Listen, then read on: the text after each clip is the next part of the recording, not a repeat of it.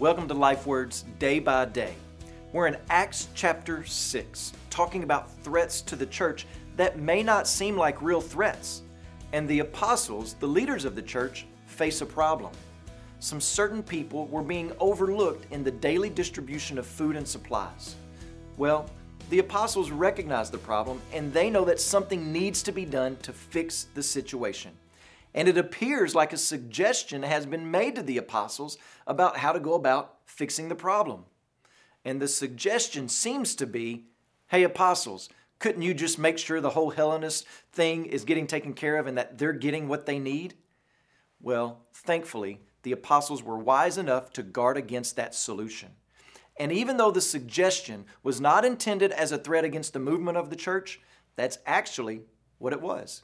Listen to Acts chapter 6, verses 2 through 4. And the twelve summoned the full number of the disciples and said, It is not right that we should give up preaching the word of God to serve tables.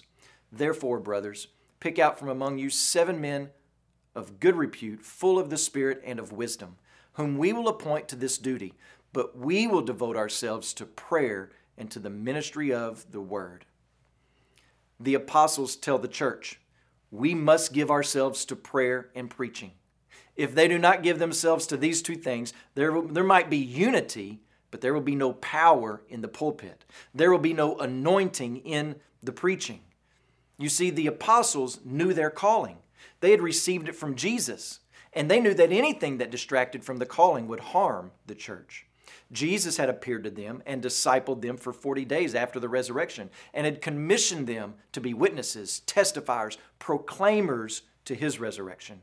And if they slacked in that calling, they would really no longer have a church, but just a club. They knew that the majority of their time needed to be reserved for prayer and preaching and teaching. And without that time spent in study, the preaching would be lackluster. I was told early on in my ministry that a pastor can either be good at golf or he can be good at preaching, but he can't be good at both. Why not? Well, because preaching demands time and study and so does golf, or hunting, or fishing, or a host of many other things. A preacher can't afford to be an expert in anything else except the Word. It demands time for prayer, time for wrestling with a passage, time for interpreting words and interpreting cultures. There's a good principle for all of us to learn, and that is to protect your calling. You can't do everything. You can't be a part of every ministry. And that's okay because you're not supposed to be. So don't feel guilty about it. You see, the apostles knew their calling and they knew their priority and they protected it. If you know your gifting is not in children's ministry, don't sweat it. That doesn't mean you can't pray for children's ministry or support it. It may just mean that you don't need to teach the second graders. The last thing we need are people who are present for ministry but not passionate in that ministry. We don't want people merely involved, we want them engaged. Guilt leads to involvement. Calling leads to engagement.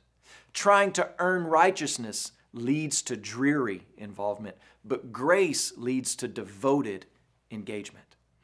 But listen carefully. Every one of you who are born again should be playing a role somewhere. I believe a consistent place of ministry should be had by all. So, where's the Lord called you to serve? Or where are you serving that the Lord hasn't called you to? You might just be filling a spot that the Lord has for someone else. When you pray today, please pray for Dennis and Ada Lopez and their children, Raquel, Heidi, and Helen, as they serve in Honduras. And these people that we ask you to pray for every day are part of the global missions movement in the BMA. And we have World Missions Day coming up this Sunday. Also, remember the Aymara broadcast in the target area of Bolivia and Peru.